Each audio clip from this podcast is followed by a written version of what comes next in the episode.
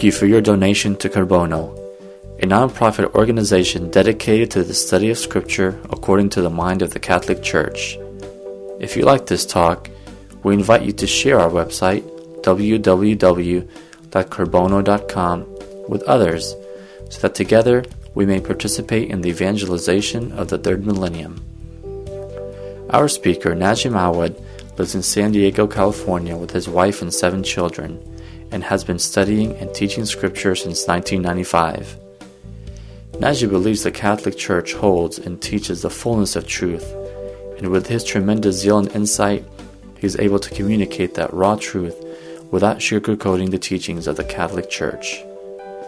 He also believes that our job is not to change the truth, but to communicate it clearly and directly to others. And now, here's Naji.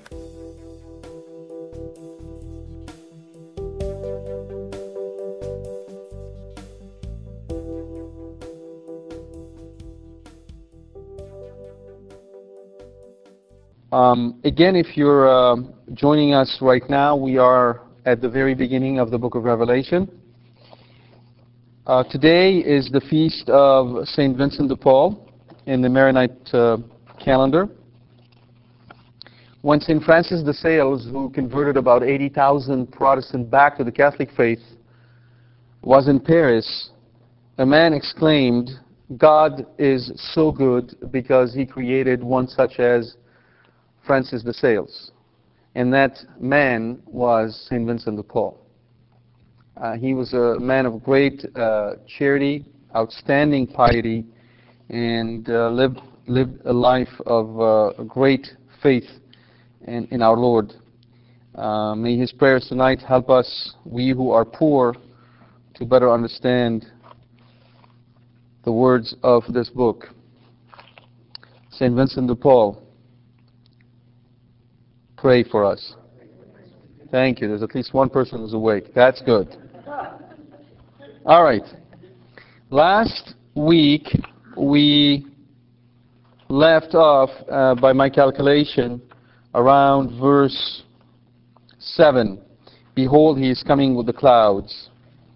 And every eye will see him, everyone who pierced him, and all the tribes of the earth will wail on account of him. Even so, Amen. Tonight, I do intend, uh, God willing, to go through verse 7 and um, complete all the way through verse 11, which is a fairly ambitious program. Uh, hopefully, we'll be able to achieve that. Last week, we spoke about coming and we spoke about clouds. I hope that by now you know and you understand that when we speak of clouds, we do not speak of the physical object up in the sky that brings down rain. We're talking about the Spirit. What I would like to do is focus a little bit more on the word coming. This is a technical word. Parousia is the equivalent Greek. So when he says, Behold, he is coming, we need to understand what manner of coming St. John has in mind because it's very important.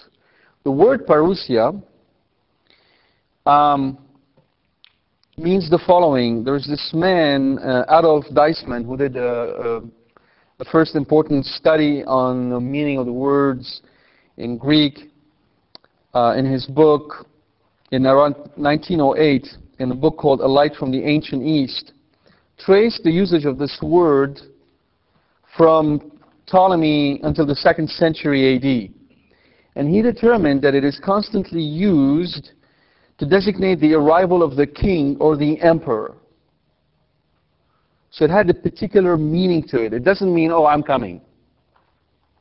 It means that the king or the emperor is coming. It also means presence to be made present. Present. So there is a certain suddenness to it, a, cer- a certain speed to the coming. All right? Typically, what would happen is that when a king would conquer a city, he would enter into a covenant with the city. He would lay down the rules and conditions. If the city is faithful to the king, the king will make them full citizens into his kingdom. But if they're not, then he will destroy the city. He will completely destroy that city. And what the king would do is that he will suddenly come to check on them. He will not let them know when he's coming, but he will come. So he's suddenly present. That's the notion of the he is coming. There is therefore a, an overtone of a judgment. This is not any kind of coming. It is a coming in judgment. It is a coming in authority. It's very important that we understand that because we don't ascribe much meaning to the word coming. To us is I'm, I'm coming, meaning I'll be there, I'll drop by. It's extremely neutral, very laid back, opposite to what the Greek word imply. Parousia is anything but laid back. All right? So he is coming with the cloud. When you put the two together, or on the cloud, what you get, therefore, is a judgment of the king that will be mani manifest on, in the cloud, which means what? In the spirit. That, therefore, precludes any notion of a physical manifestation of the Lord. It isn't about Jesus Christ coming physically, that they will see him the way you see me. That's not implied. As a matter of fact, in the New Testament, in the, in the Gospel, when the Lord speaks about his second coming, his final coming, he does not speak of coming in the Spirit. He simply says, coming. Because then it will be physical, visible, manifest. But in the meantime, throughout the ages, as the Lord comes, and He comes constantly, He does it in the Spirit. And we have to learn to understand the signs, to see the manifestation of the Lord and His action throughout history. That is why it is coming in the Spirit. Because it requires wisdom. He is coming in the Spirit He's coming with the clouds, and every eye will see him, everyone who pierced him. So now that you, you have that in the background, how can we understand every eye will see him? It seems to our ears that it is an extremely physical thing because it's the eye. But remember, what is the eye a symbol of? Knowledge, but also what? the soul. The eye is the window on the soul. So when, for instance, Jesus says, if the eye is the window of the soul, if your soul is darkness, how much darkness is in your eye? Does he mean that your eye is completely black? No. It's imagery. It is images used to convey an important idea. Every eye will see him means what? Every eye will actually see his manifestation every eye will observe the physical reality that represent his coming. Now, if you are a little bit disturbed by what I'm telling you right now, if it seems strange, think about the church.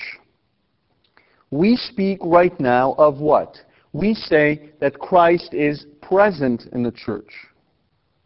We speak of the holy presence, his presence in the tabernacle. Do we physically see him? No. But yet he is present. So what we speak of here is a sacramental kingdom, or the kingdom present sacramentally. It is by means of the sacrament of the church that Christ extends his kingdom. And just as he is veiled in the Holy Eucharist, his action in the world veils his presence, his parousia. So even though we do not see the body, the physical body of the Lord in the world, we must understand that all these actions that take place are a manifestation, a sacramental manifestation of the parousia of Christ. And every eye will see him means that every eye will see those actions that his presence makes manifest. To see that a little bit clearly, let's spend a little bit more time on every eye will see him.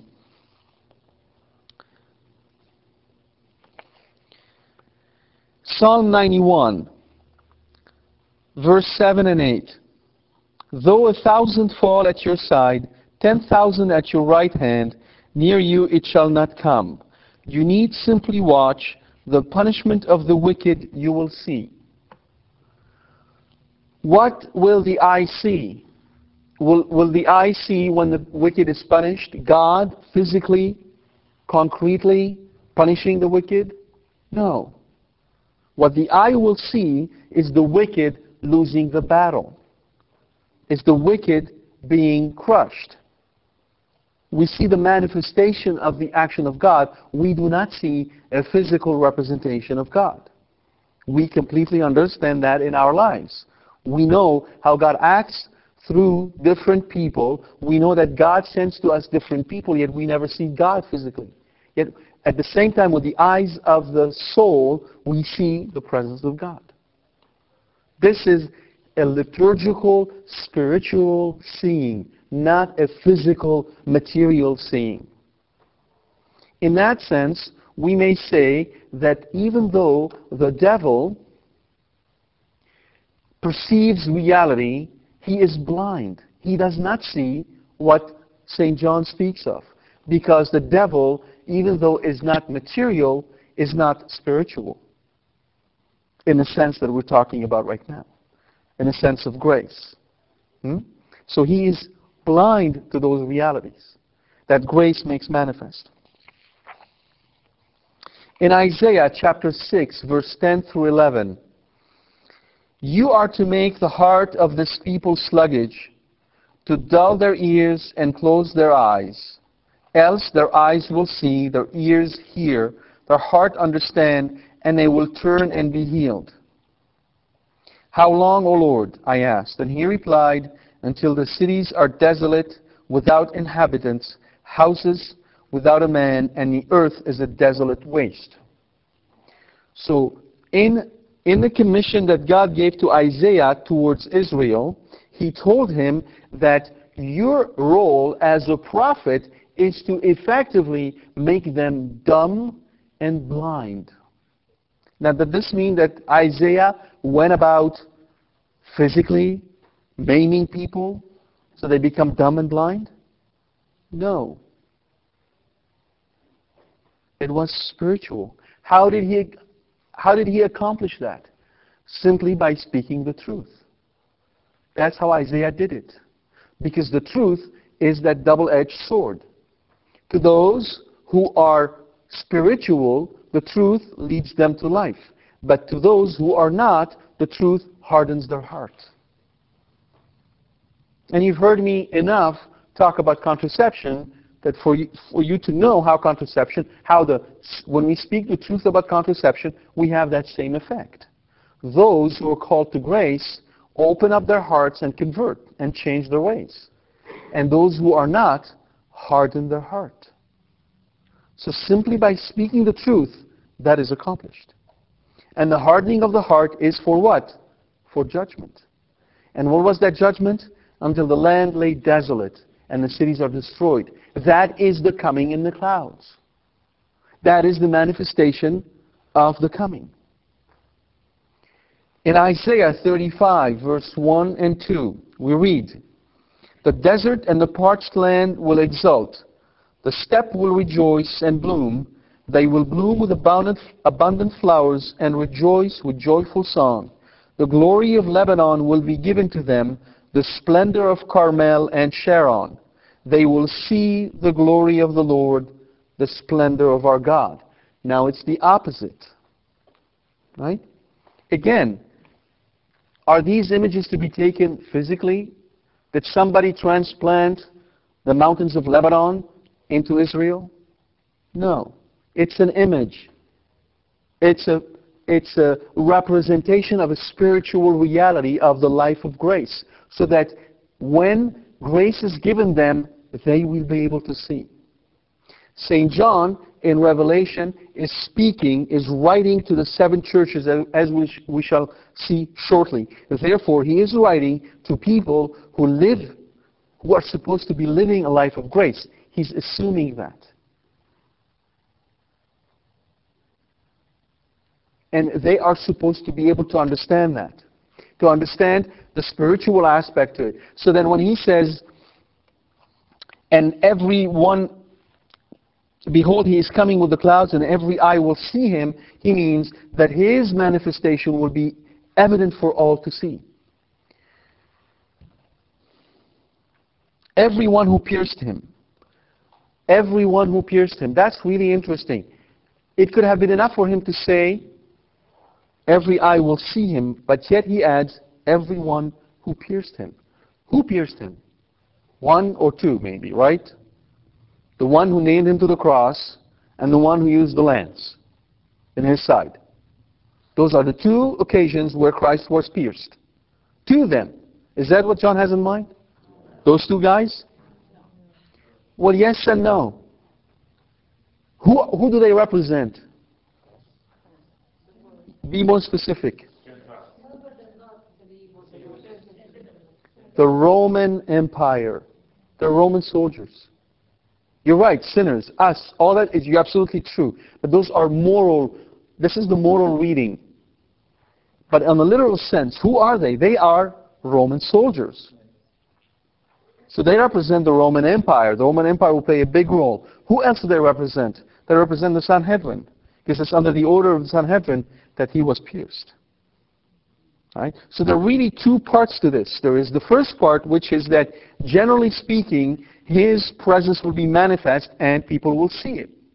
And the other one specifically addressed to the two enemies of the church during St. John's time the Sanhedrin, the rulers of the temple, and the Roman Empire. All right?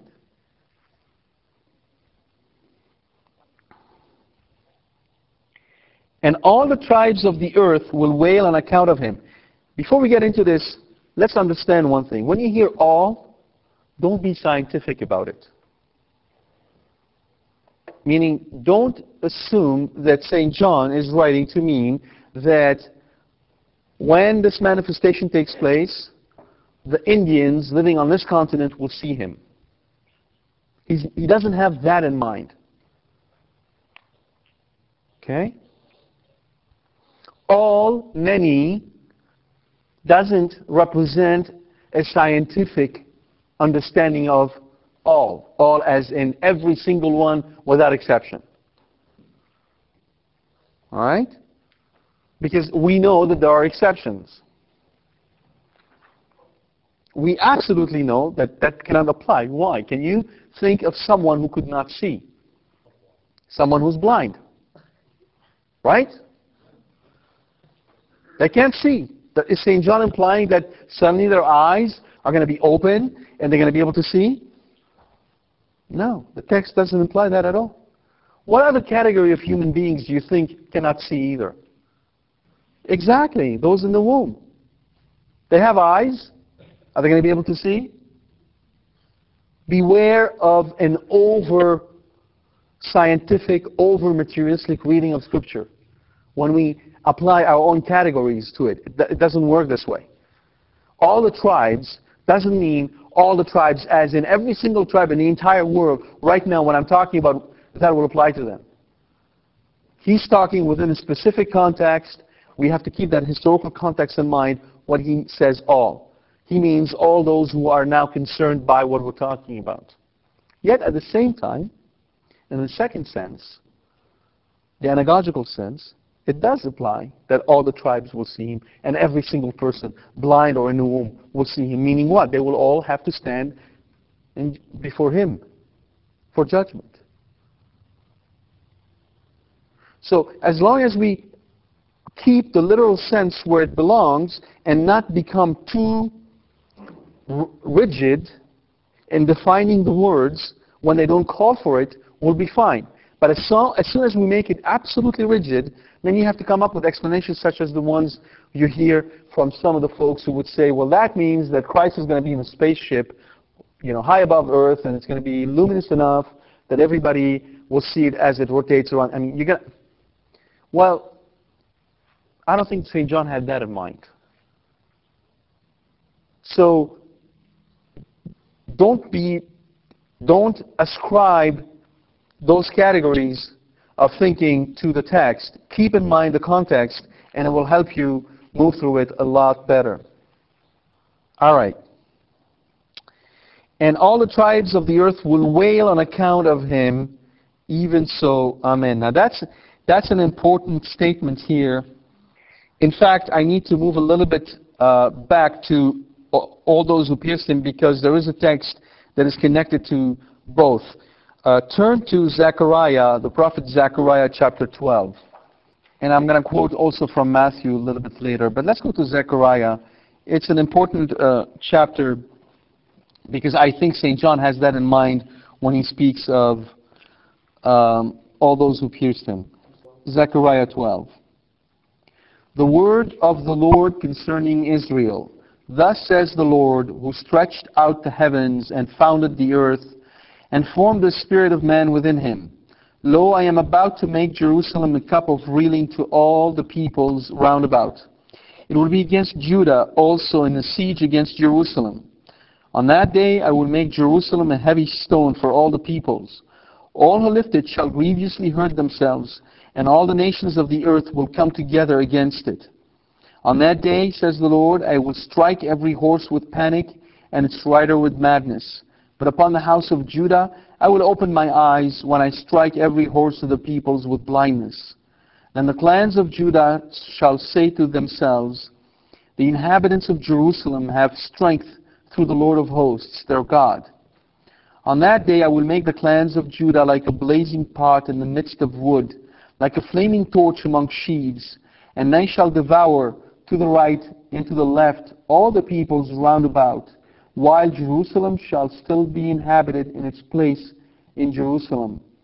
And the Lord will give victory to the tents of Judah first, that the glory of the house of David and the glory of the inhabitants of Jerusalem may not be exalted over that of Judah. On that day, the Lord will put a shield about the inhabitants of Jerusalem, so that the feeblest among them on that day shall be like David, and the house of David shall be like God, like the angel of the Lord, at their head. And on that day I will seek to destroy all the nations that come against Jerusalem. And I will pour out on the house of David and on the inhabitants of Jerusalem a spirit of compassion and supplication, so that when they look on him whom they have pierced, they shall mourn for him as one mourns for an only child, and weep bitterly over him as one weeps over a firstborn. On that day, the mourning in Jerusalem will be as great as the mourning for Hadad Rimmon in the plain of Megiddo. The land shall mourn each family by itself. This passage, the, the chapter of Zechariah, is fairly famous because it is quoted in the New Testament as a fulfillment of what happened on the cross. They will look upon him whom they have pierced, and they will mourn. This is a, a passage that is a little bit tricky to navigate in the context of Revelation.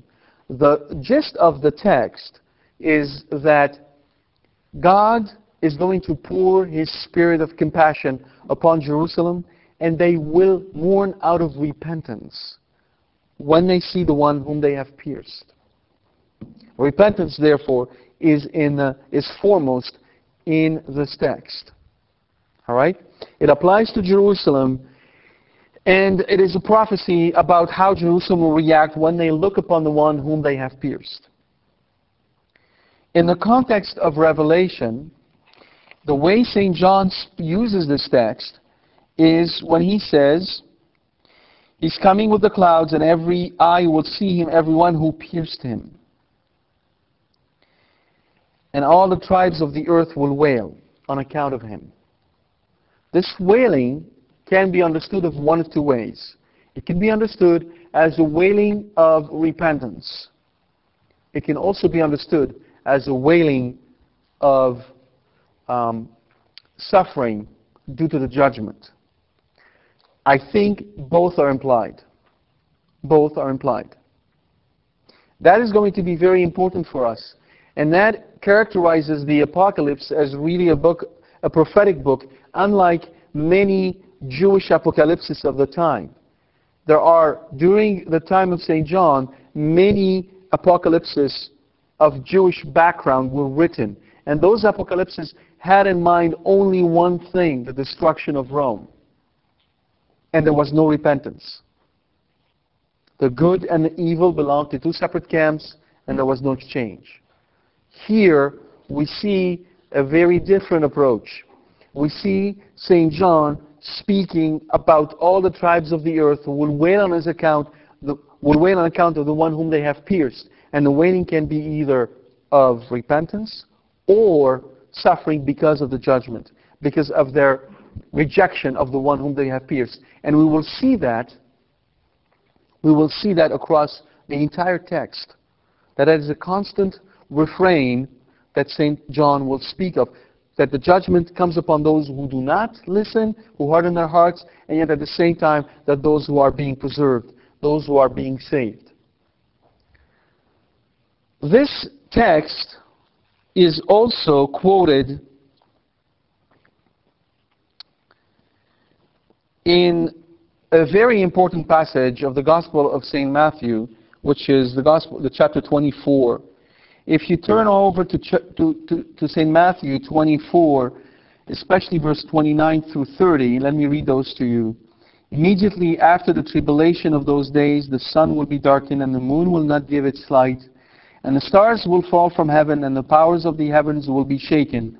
Then will appear the sign of the Son of Man in heaven, and then all the tribes of the earth will mourn, and they will see the Son of Man coming on the clouds of heaven with power and great glory.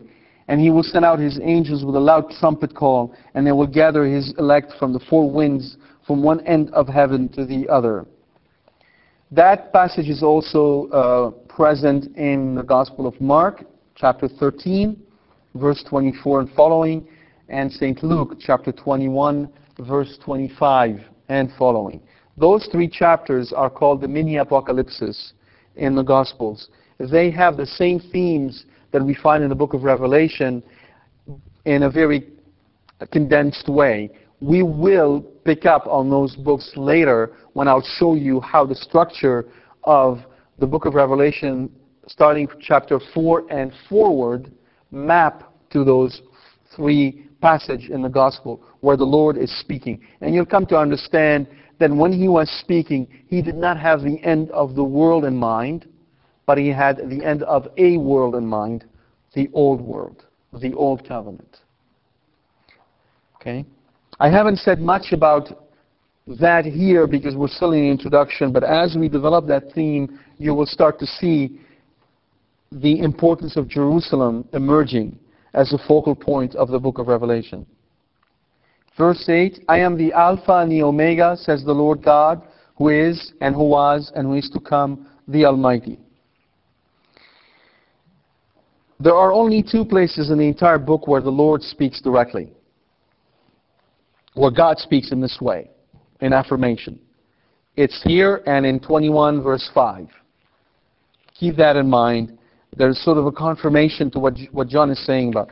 In the Gospel of John, Jesus made seven great I am. There are seven times in the Gospel of St. John where Jesus says, I am.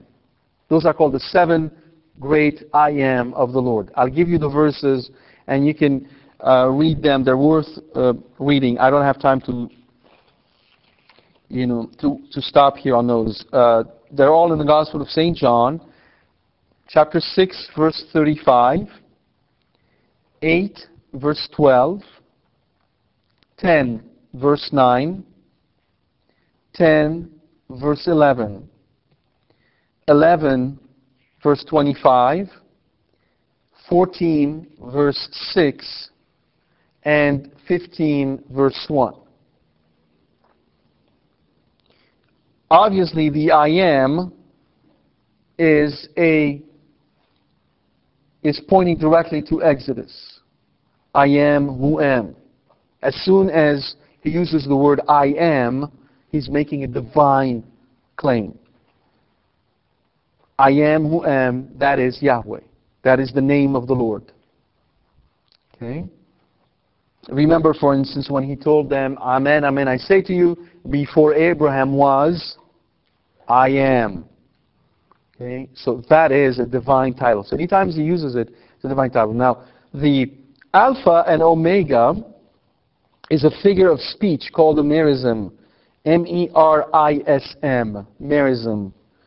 And the purpose of a merism is to effectively include everything between the two uh, poles. We use it all the time. You'd say of a kid that he's covered in mud from head, toe. that's a merism, head to toe. Do you only mean the head and the toe?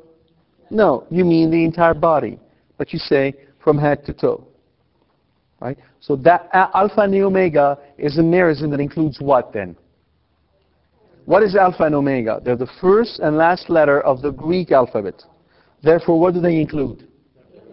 The entire alphabet. Not everything. Be careful. What is everything? Those are two letters. They include their kind, which is what? The alphabet. Right? I mean, we are used to it. We are used to associating alpha and omega with the beginning, that we kind of turn around and we inject that meaning into the text and we think it's there. Well, it is there, but it's something more important. And if we lose track of the merism, we lose track of what's really important. Okay? So it is a merism that includes what? All the letters of the right. So this is a Greek representation of a Jewish thought. Right? The Jewish thought. What are the first and last letter of the Jewish alphabet? Aleph and Ta. Aleph and Ta. Why is that important? Remember what I told you about numerology in Hebrew? There are no separate symbols to represent numbers. You use the letters.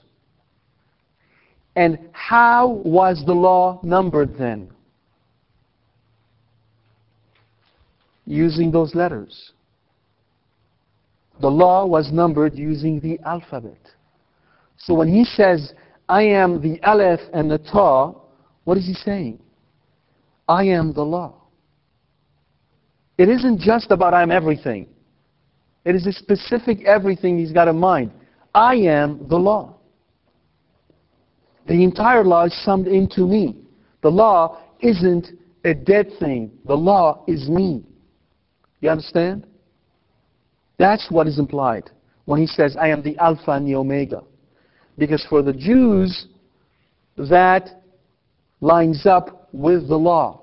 When you say, I know the law from Aleph to Ta, you mean I know everything about it.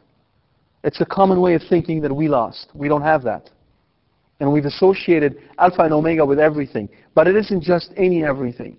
It is the law that was given to, to uh, the, the Christians and before them to the Jews that they have to live by. It is in Christ. Right? I am the Alpha and the Omega, says the Lord God, who is, who was, and who is to come. Come, coming, parousia. Again, it's words of judgment. I, the law is mine. I am the giver of the law, and I am the law. And I'm coming. Why am I coming? To make sure the law is being applied. Right? The law of the covenant that I gave is being followed. And John adds,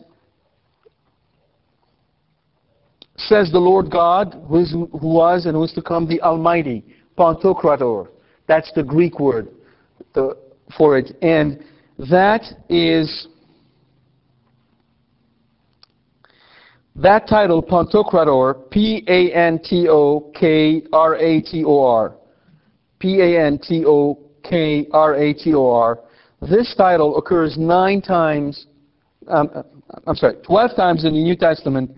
Nine of those are in the book of Revelation. So nine times is the Lord called Pantocrator, God the Almighty. It is this, the, the, the focus here is on God being almighty, being able to do what he wills. All right? Another point that is tangential to our study, but it might have some claim, some merit, on A-U-N-E, um, in a book titled Apocalypse of John and Greco-Roman Revelatory Magic, Greco-Roman Revelatory Magic, observes that the Alpha and the Omega functions as a divine name in magical papyra and is a constituent and is constituent to the divine name I Alpha Omega, which occurred in, pa in pagan magical names. So it is entirely possible that St. John, in choosing Alpha and Omega, or the Lord speaking those words, I am the Alpha and the Omega, it is entirely possible that this is also a direct hit on magical um, incantation that was common among the pagans. It is possible, not necessary. I'm mentioning it so that in case you come across it or you hear someone saying that the book of Revelation is inspired by non-biblical sources directly, you be aware of this. We don't need it because of the relationship with the law, which is much stronger, and of the audience to whom St. John is writing. He's not writing to pagan Greeks who are dabbling in magic. He's writing to seven churches. All right? You'll hear me mention those from time to time as they come by. Mounce puts it this way, I think he puts it really well. By means of these descriptive title, God is not stressing his eternality for the theological edification of believers, but stresses his timeless sovereignty, sovereignty for the encouragement of the Asian Christians who are facing persecution for their faith. Again, this is not about a new theological insight into the nature of God. That has been revealed to us by Christ when he walked on earth. It is about the revealing God as almighty, all-powerful, capable of everything. That's, that's the pastoral nature of the letter that is very important we need to keep in mind. I, John, your brother, who share with you in Jesus the tribulation and the kingdom and the patient endurance, was on the island called Patmos on account of the Word of God and the testimony of Jesus. I was in the Spirit on the Lord's day, and I heard behind me a loud voice like a trumpet saying, Write what you see in the book and send it to the seven churches, to Ephesus and to Smyrna and to Pergamum, and to Thyatira and to Sardis and to Philadelphia and to Laodicea. I like this enumeration at the end because that means we can speed quite a bit. Verse 8 verse 9, I, John, your brother. The fact that John introduces himself as I, John, your brother, should not take anything away from his apostolic title, that he's an apostle or a bishop of the Lord. How do we know that? Those of you who are old enough to have seen um, President Nixon speak on television may remember one of his most favorite phrases my fellow Americans. He called the Americans my fellow Americans. I'm just one of you. Does this mean he was just any American? He's still the President of the United States. That doesn't take anything away from his office, that the fact he uses the word my fellow Americans. So when John says, I, John, your brother, that should not mean that he is any, any other Christian. The fact that he addresses himself, he addressed them by his name is extremely important.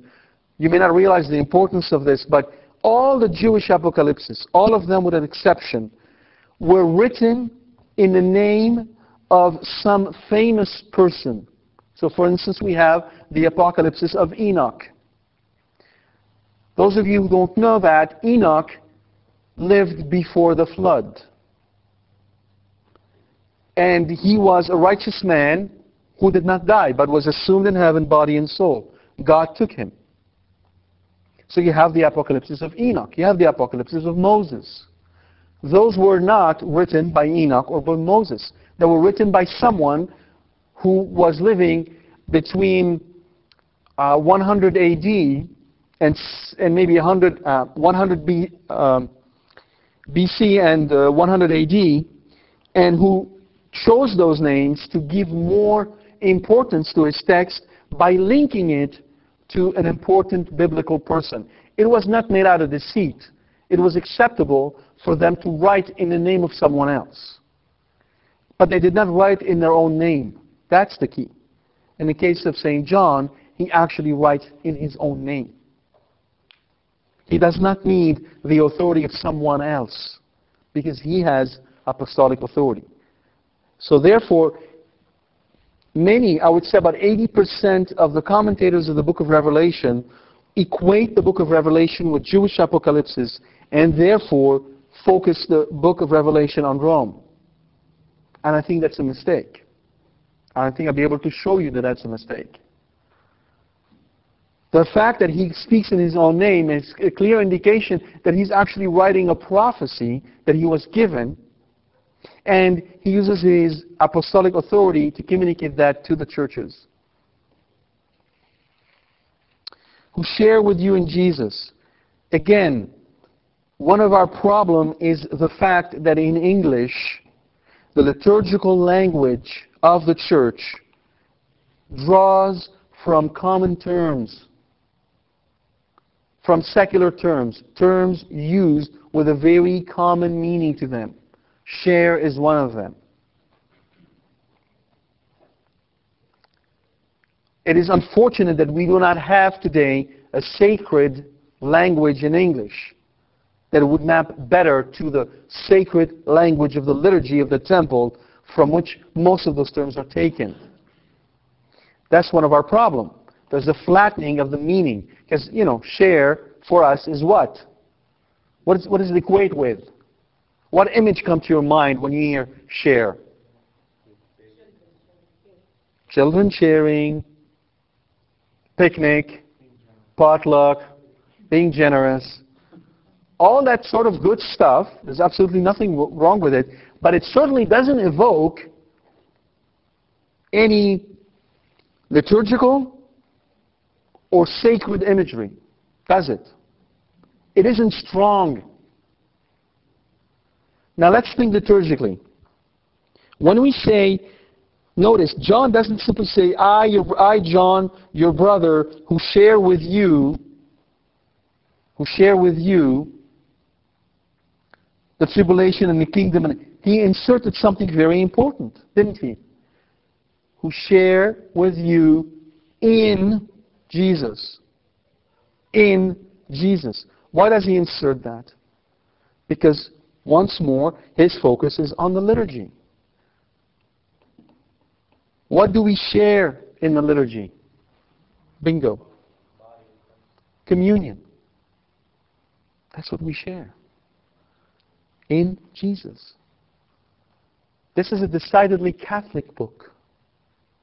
The focus is on the Mass and what we share in the Mass. Yes, we share prayers. We share the liturgical life of the church. We share the prayers of the faithful. But in a very physical way, we share the meal. Communion. That's a very different kind of sharing than the usual word associated with sharing. For instance, in uh, the second letter of Peter, verse chapter 1, verse 4, we hear that through these he has bestowed on us the precious and very great promises, so that through them you may come to share in the divine nature after escaping from the corruption that is in the world because of evil desire. To share in the divine nature. What is St. Peter talking about? When do we share in the divine nature? Communion. Okay? Communion. Again. Other examples. Um, actually, no, I'm going to just stop right here. I would like to, again, remind you that I am following the Revised Standard Version Catholic Edition. Please stick to this translation. Otherwise, we are going to have, we can have a whole study based on the different translations you'll find in the book of Revelation. But we're, gonna, we're not going to do that. Yeah, you will have different ways of being. Sometimes I'll highlight those, but for the most part, I will stick to this translation of Scripture. It's fairly, fairly um, faithful to the Greek. Now, what is he sharing? Again, he chooses his terms very carefully. Three things tribulation, kingdom, patient endurance. In this order tribulation, kingdom, patient endurance. First comment all three of those are in Jesus. Tribulation, who share with you tribulation in Jesus, who share with you the kingdom in Jesus, who share, who share with you the patient endurance in Jesus. Everything is Christ centric in this text. Why does he pick those three? Matthew 13, verse 21. Mark 4, 17. But he has no roots and lasts only for a time. There, Christ is talking about the grains that are thrown. Remember? The grains are thrown, and then some fall by the wayside and don't grow, and some fall and then grow only a little bit, but they don't have roots. When some tribulation or persecution comes because of the word, he immediately falls away. Okay? When, not if, not if some tribulation, when some tribulation. So tribulation, therefore, is to be expected. Is to be expected. Again, I, I, if, I'll, I'll remind you about Matthew 24 that I just read to you a little bit earlier when Christ says, after these tribulations. So tribulations are to be expected. In John chapter 16, verse 33, I have told you this so that you might have peace in me. In the world you will have trouble. In the world you will have trouble. But take courage. I have conquered the world. So a Christian must expect trouble in the world. A Christian must expect tribulation in the world. In the second letter to Timothy, chapter 3, verse 12, in fact, all who want to live religiously in Christ Jesus will be persecuted. All who will live. Will, again, all means, again, we have to be careful. Remember, all doesn't mean every single one of them down to. It means it's a general rule that will apply to Christians. They will be persecuted. Acts 14, verse 22.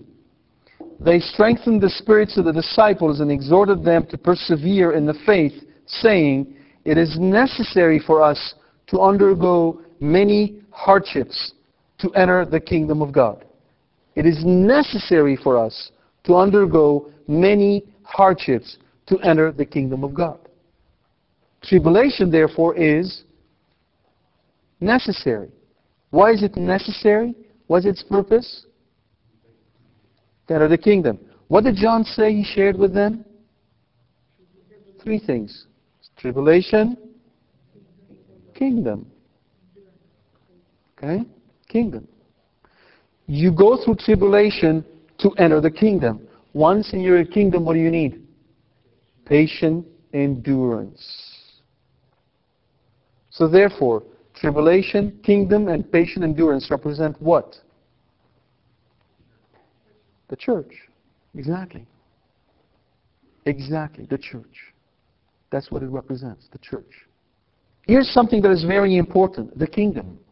In a Jewish mentality, when will the kingdom come? When the Messiah comes, he will establish his kingdom, and once the kingdom is established, is there any tribulation? No. It's over. So what kind of kingdom they have in mind? Where do their kingdom and ours meet? The second coming. The second coming. All right? The second coming. The kingdom that John is describing is unthinkable theologically from a Jewish perspective.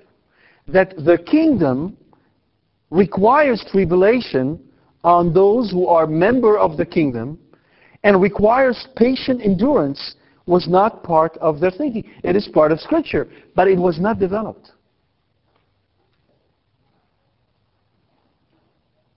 As to us, what is required of us are these three things to go through tribulation. So, therefore, don't be surprised if there are tribulation. Do not let your heart be troubled. Tribulation is necessary for us to enter into the kingdom. And then you need patient endurance. All of us need patient endurance. How so? Well, anytime you are trying to live a moral life, a life according to Scripture, you need patient endurance when you confront the world. I don't have to give you examples. You know exactly what I'm talking about. But that is necessary. And that's what we share in Christ Jesus. The other important point that I want to make to you is that the extension, the exercise of this kingdom begins and is extended through tribulations and patient endurance. That's how the kingdom is extended. That's how the church is extended. Through tribulations and patient endurance. All, you know, any kind of crisis that causes suffering and pain, that uproots people, that, that disrupts the order. All of that, anything that disrupts the normal and proper order of things is a tribulation. It could be cancer. Cancer is tribulation. It could be another form of disease. It could be the loss of, uh, of someone we love. But it, more generally, it could be war. It could be Katrina. It could be all those, th- those things are a tribulation. And their purpose is to extend the kingdom of God through the liturgy. Through the liturgy.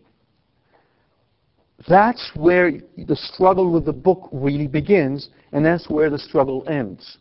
For us to understand the dynamics behind the kingdom of God and the liturgy, and our role in it. I, John, your brother, who share with you the tribulation, who share with you in Jesus the tribulation, the kingdom, and the patient endurance, was on the island called Patmos on account of the Word of God and the testimony of Jesus. I'm not going to cover the Word of God and testimony of Jesus, I've already done that. Let's talk about Patmos. Tradition holds that St. John was exiled to Patmos, a small rocky island approximately 10 miles long and 5 miles wide in the Aegean Sea, some 40 miles west-southwest of Miletus, basically across from Turkey.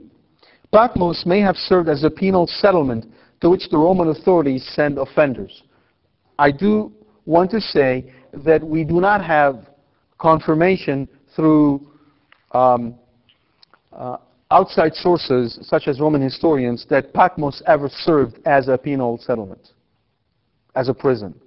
We don't have them, you know, Tacitus and, and uh, Suetonius and other writers stating clearly that this was a, a prison. We don't know that.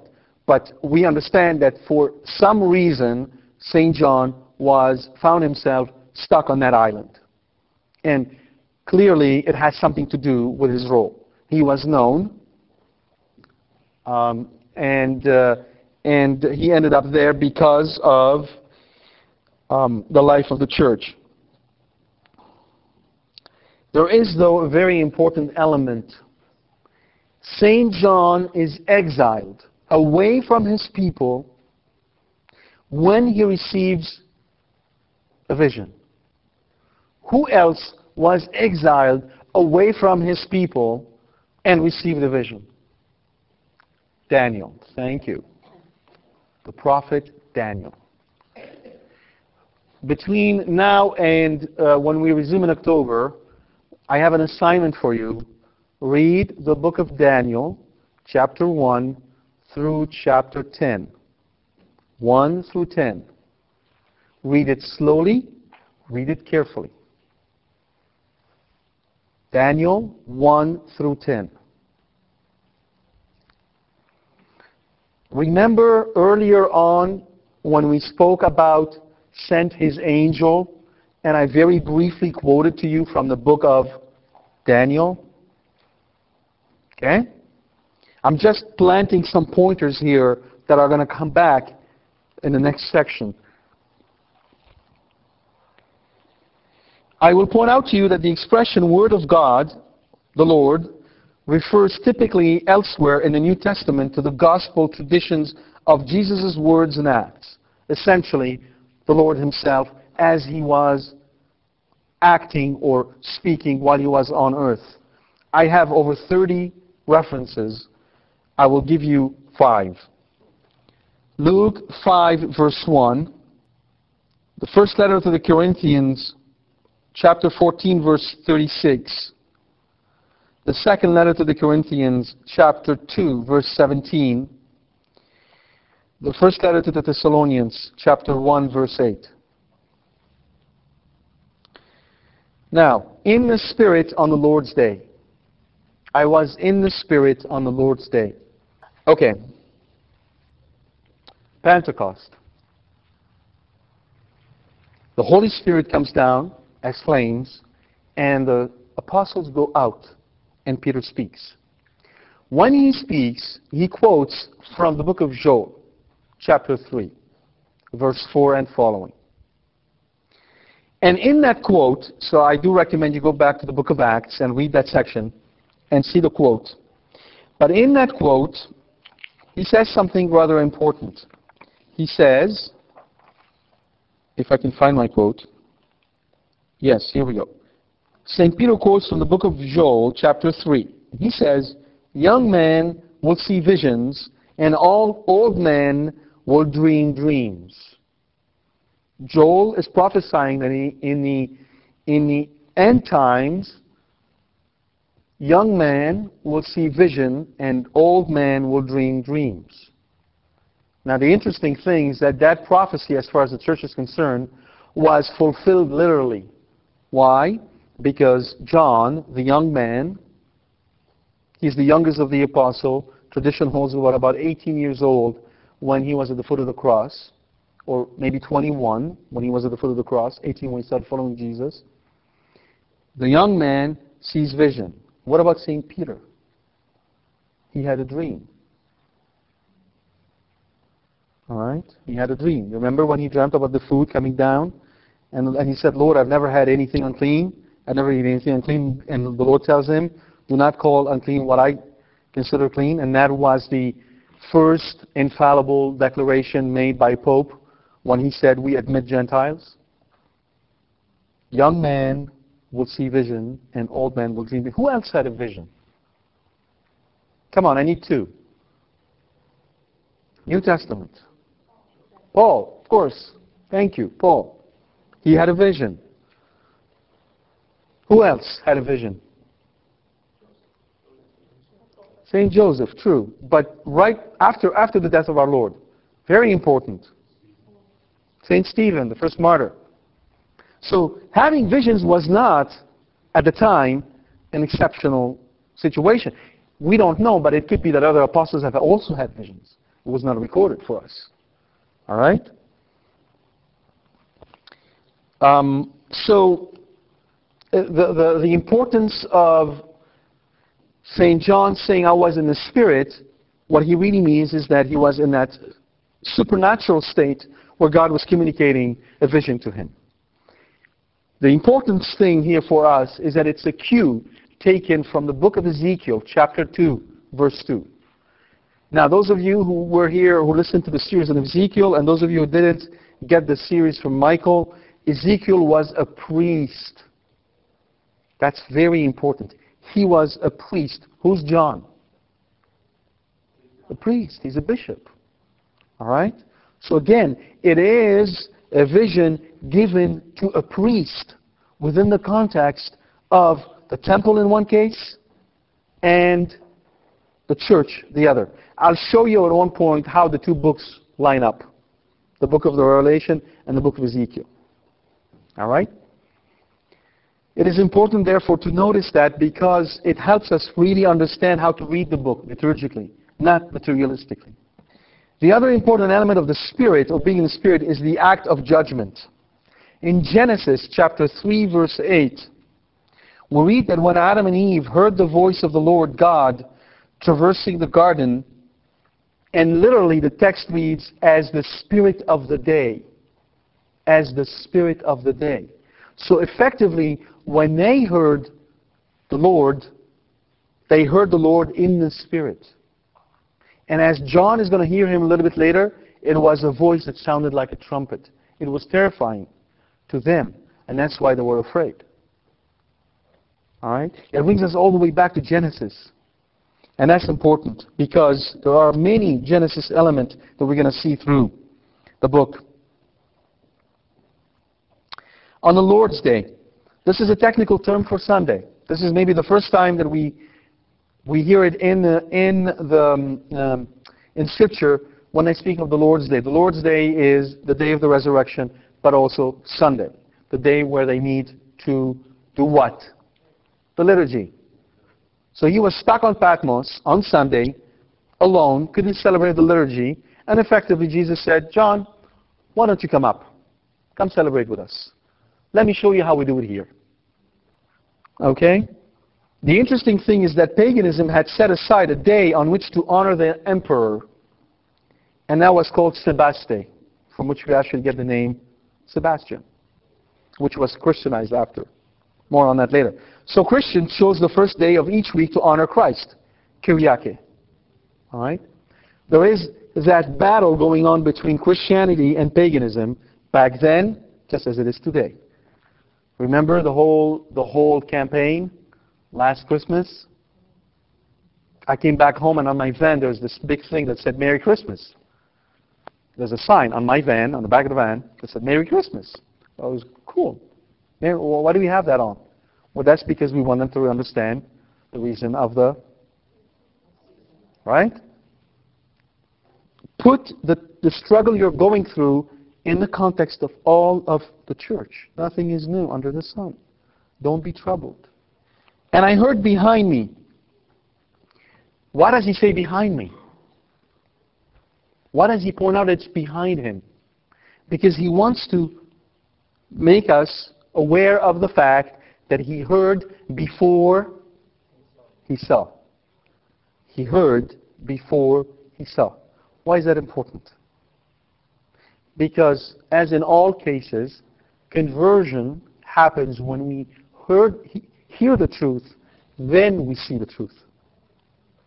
We hear it, meaning we make it our own. Hearing doesn't mean listening.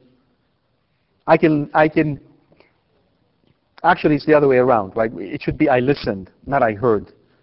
But again, we, ha- we don't have the proper repertoire of, word, of words in English to reflect those realities. What is meant here is that he listened and he applied. That's hearing. That's what is meant by hearing. Not just, oh, I heard a noise. No. All right? How do we know that? Our Lady, she heard the proclamation by the angel. Then she saw the baby Jesus. St. Paul, he heard the voice of the Lord. He didn't see him. Then scales fell from his eyes, and he saw. So therefore, we first have to admit, we first have to agree, accept the reality, the truth, then we'll be able to see. Okay? That's what he was trying to let us know. A loud voice like a trumpet. The voice of God, like a trumpet, goes back to the theophany at, at the Mount Sinai in Exodus 19:16 and 19. 19:16 and 19 we read that on the morning of the third day there were peals of thunder and lightning and a heavy cloud over the mountain and a very loud trumpet blast, so that all the people in the camp trembled. But Moses led the people out of the camp to meet God, and they stationed themselves at the foot of the mountain. Mount Sinai was all wrapped in smoke, for the Lord came down upon it in fire. Smoke, cloud, same idea, all right? The smoke rose from it as though from a furnace, and the whole mountain trembled violently. The trumpet blast grew louder and louder while Moses was speaking, and God answering him with thunder. So the trumpet is always an indication of the Lord coming in power. It is the power of God. The other indication of the trumpet, as he, as he told them, is that when they blow the t- trumpet, he will remember the covenant. It is a covenant remembrance. Anytime the trumpet is blown, it is to remember the covenant. That's why in our churches, right before the elevation, what do we do? Ring a bell. What do we ring a bell? I mean, who, who are we ringing? I mean, in a hotel, you might not understand why you're ringing a bell. Why in a church do we ring a bell? It's substitution for that trumpet. In the temple, they would have blown a trumpet. I suppose it's too hard for us to blow trumpets, so we'll ring a bell. But that's the indication. That's what goes back to. Okay? Write what you see. Notice, you hear, now you see. Write what you see in a book and send it to the seven churches to Ephesus, Smyrna, Pergamum, Thyatira, Sardis, Philadelphia, and Laodicea. Notice, first of all, he needs to write what he sees. The entire vision is sent to all seven churches. They don't just get a small letter, they get the entire book. Okay? And they are going to receive what John is going to see. St. John has been entrusted with testifying to the revelation of the heavenly Jesus because he has been faithful in witnessing to the revelation of the earthly Jesus. It is his participation, his share in tribulation, kingdom, and patient endurance and sanctity that allowed him to witness to what he sees in heaven. That, that is for us a very important principle that explains why saints from heaven are sent to us. For the same reason. While on earth, they witnessed to Jesus, and in heaven they witness to him again. Saint Charbel, the Saint Teresa, little child Jesus, and all those saints who came back, who manifest themselves in so many different ways, are part of this vision. They come to witness for us of that heavenly liturgy. And it is through that liturgy that their action take place. Just as it is the case with St. John right here. So there is a very sound biblical principle for the participation of the saints in heaven in our life on earth. Because St. John, you will see, will go up to heaven to see what he has to see, and he comes back down to give it to us. This is the first time of 12 times in Revelation that St. John is told by divine command to write. He's going to be told 12 times, write. That tells you the importance of it. Be complete. Cover it all. God wrote the commandments on two tablets. By the way, it is something that most people don't know. The Ten Commandments were written on both tablets. It wasn't that five were written on one and the other five on the other. I see a lot of pictures like that. One through five on one, and then six to ten on the other. Ah, he wrote the commandments twice. Why? Because it's a covenant. We're entering into a covenant. I keep a copy, you keep a copy. That's why. Covenantally, that makes complete sense. For us who are outside of the covenant, no. He needed, God needed two tablets. He just couldn't fit it on one. You know, yeah, he was, yeah, he was using, you know, font Arial, bold, size 76. He needed to have two tablets. Sometimes you really wonder. In, in, in turn, Moses commanded the Israelites to write the Shema. Hear, O Israel. Hear, O Israel. He commanded them to write it. And on their doorposts, in, on, on their doorposts in Deuteronomy chapter 6, verse 9. This is repeated in Deuteronomy chapter 11, verse 20. And in Deuteronomy chapter 27, verse 3, Moses commands the law be written at the time of the crossing into the Holy Land. When you cross into the Holy Land, you will write down my law. Here is God giving a command to John to write all that he will see. So that what? It will be read, and remember from the beginning of the chapter, blessed is he who reads it, blessed are those who hear it and keep it. It's a law that is given about the governance of the church from heaven. In Jeremiah chapter 30, verse 3, verse 2 and 3, we read, Thus says the Lord, the God of Israel, Write all the words I have spoken to you in a book. For behold, the days will come, says the Lord, when I will change the lot of my people, of Israel and Judah, says the Lord, and bring them back to the land which I give to their fathers. They shall have it in their possession. And again, in Jeremiah chapter 31, verse 33 through 34. But this is the covenant which I will make with the house of Israel after those days, says the Lord. I will place my law within them and write it upon their hearts. I will be their God, and they shall be my people. No longer will they have need to teach their friends and kinsmen how to know the Lord. All from least to greatest shall know me, says the Lord, for I will forgive their evil doing and remember their sin no more. The ultimate writing is the writing of the law in our hearts.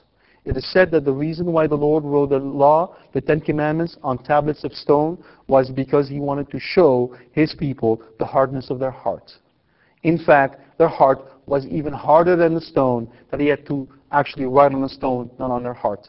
But the day will become, will coming, says the Lord, where I will write my heart, my law on their heart. I will give them a new heart. So when Jesus commands to write, again, it isn't a simple, John, you better write that stuff because you're going to forget.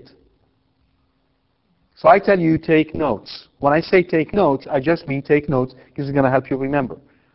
That's not what Jesus is saying. Jesus is saying, John, take notes so you don't forget. The command to write is prophetic. It is the law that is given that will be inscribed in their hearts because they must hear and keep. That is why the command is given to write. Now, let's see.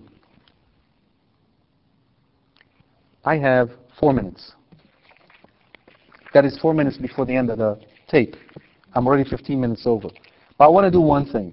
I just took you down, all the way down, through all those words. I just want to go a little bit up and look at the entire passage from beginning to end.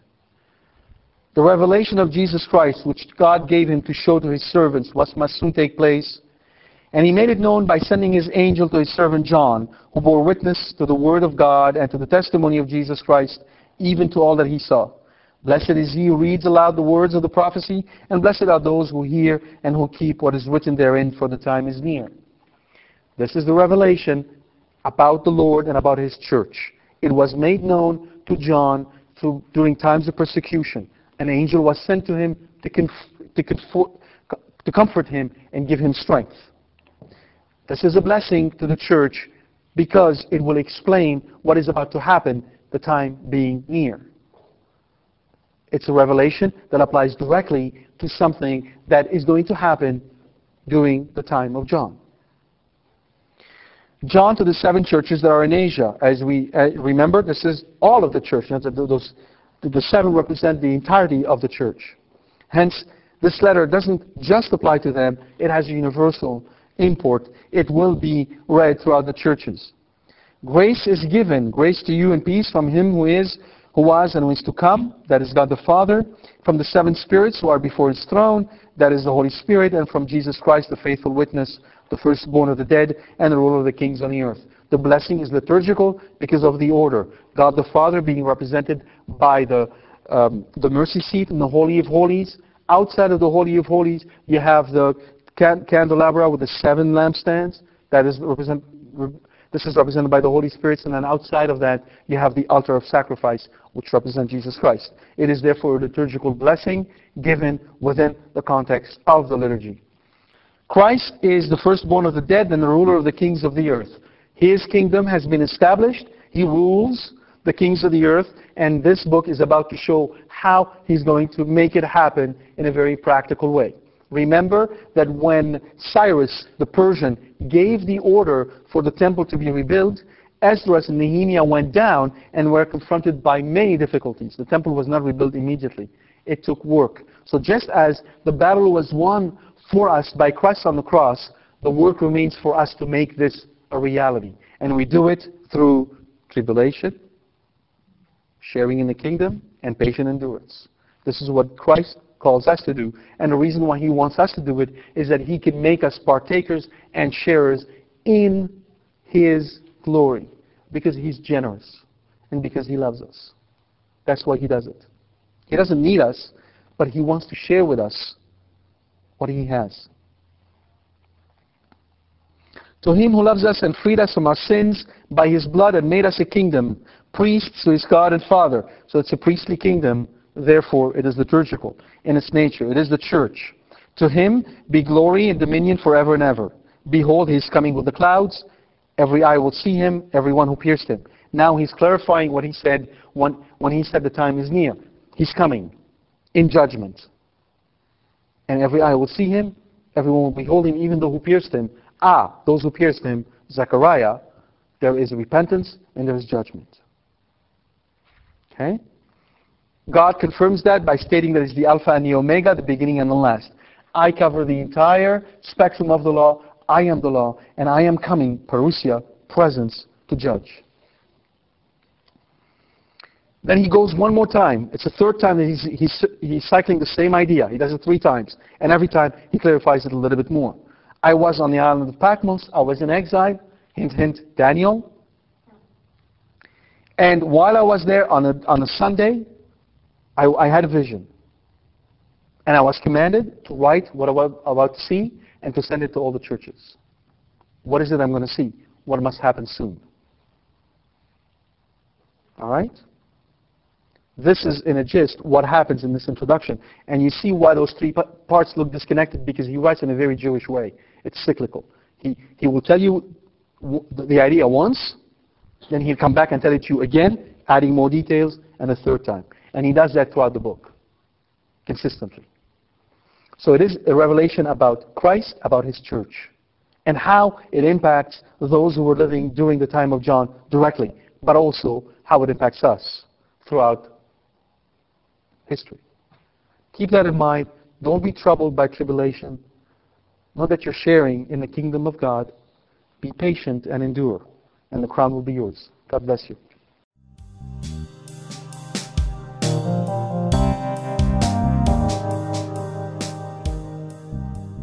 We hope you've enjoyed this talk from Korbono. For more information about this and other talks, please visit our website at www.korbono.com. Thank you, and God bless you.